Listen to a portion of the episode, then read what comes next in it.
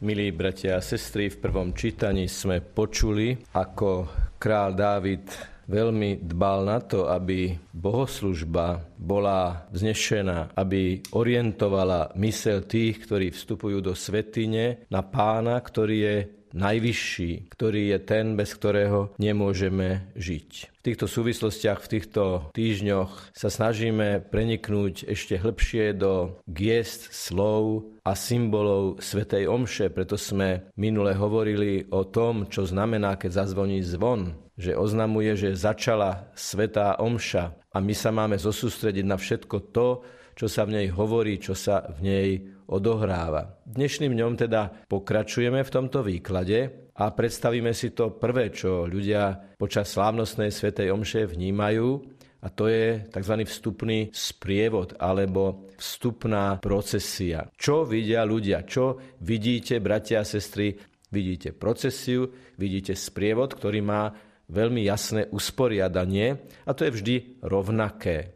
Prvý kráča ministrant a v ruke drží kadidlo. Za kadidlom ide ďalší, ktorý nesie zdvihnutý kríž a spolu s nimi idú dvaja ministranti so sviecami. Za nimi, teda za kadidlom a krížom, je nesený evanieliár, tiež zdvihnutý do výšky. A napokon ide kňaz alebo biskup, ktorý bude celebrantom tejto svätej omše, jeho koncelebranti a ďalší ministranti. To prvé, čo je dôležité si uvedomiť, je, že je to procesia, procedere. To znamená, je to spoločenstvo, ktoré postupuje, ktoré kráča, ktoré symbolizuje a vyjadruje, že veriaci, ktorí sa schádzajú v chráme, to je putujúce spoločenstvo. Počuli ste možno príbeh jedného pustovníka, ku ktorému prišiel zahraničný turista zo západnej Európy a pýta sa ho, ako môžete žiť v takejto chudobe, veď nič nemáte. Na pustovník sa pozrel na ňo a hovorí, ale ani vy vlastne nič nemáte. A turista hovorí, no veď ja tadiaľ to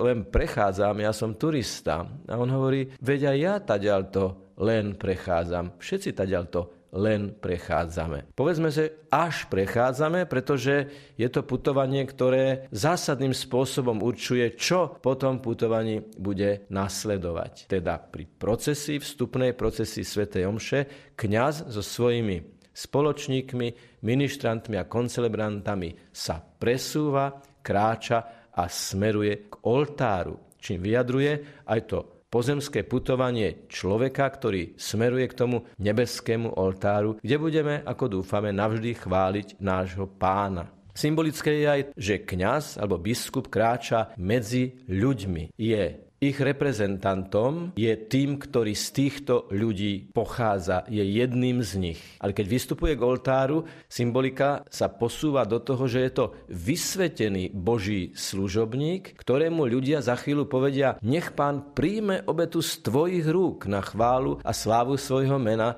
na užitok nám i celej svetej církvi.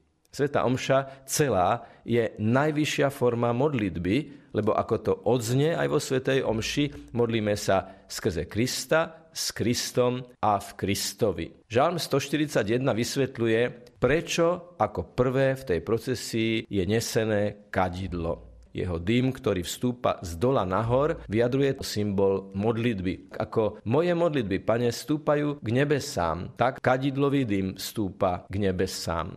Za kadidlom ide kríž, pretože Sveta Omša je sprítomnením kalvárskej obety kríža, je sprítomnením Ježišovho utrpenia i Ježišovho víťazstva ten kríž má úplne zásadnú symbolickú funkciu, pretože predznamenáva, že všetko, čo sa ide na Svetej Omši odohrať, sa odohráva v sile Ježišovho kríža, v sile lásky, s ktorou on zomieral na kríži. Počas celej Svetej Omše niekoľkokrát, ako o tom budeme hovoriť neskôr, sa symbol kríža objavuje v najrôznejších podobách. Čiže za kadidlom, ktoré je symbolom modlitby, ide kríž, ktorý je symbolom Ježišovej modlitby na kríži, ktorá zakladá vrchol jeho obety, ktorá sa na Svetej Omši sprítomňuje. Za kadidlom a krížom ide z pravidla diakon, ktorý vysoko dvíha knihu Evanieliára, teda je to Božie slovo. Je to preto, že prvá časť Svetej Omše, ktorá nás má vnútorne disponovať na prijatie Eucharistie, je bohoslužba slova. A vrcholom bohoslužby slova je čítanie Kristovho Evanielia. Preto tak vysoko zdvihnutý Evanieliár. Nehovoriac o tom, že celá Svetá Omša je vlastne popredkávaná citátmi zo Svetého písma, citátmi z Evanielia, z dobrej zvesti. Celá Sveta Omša je zásadným spôsobom biblická.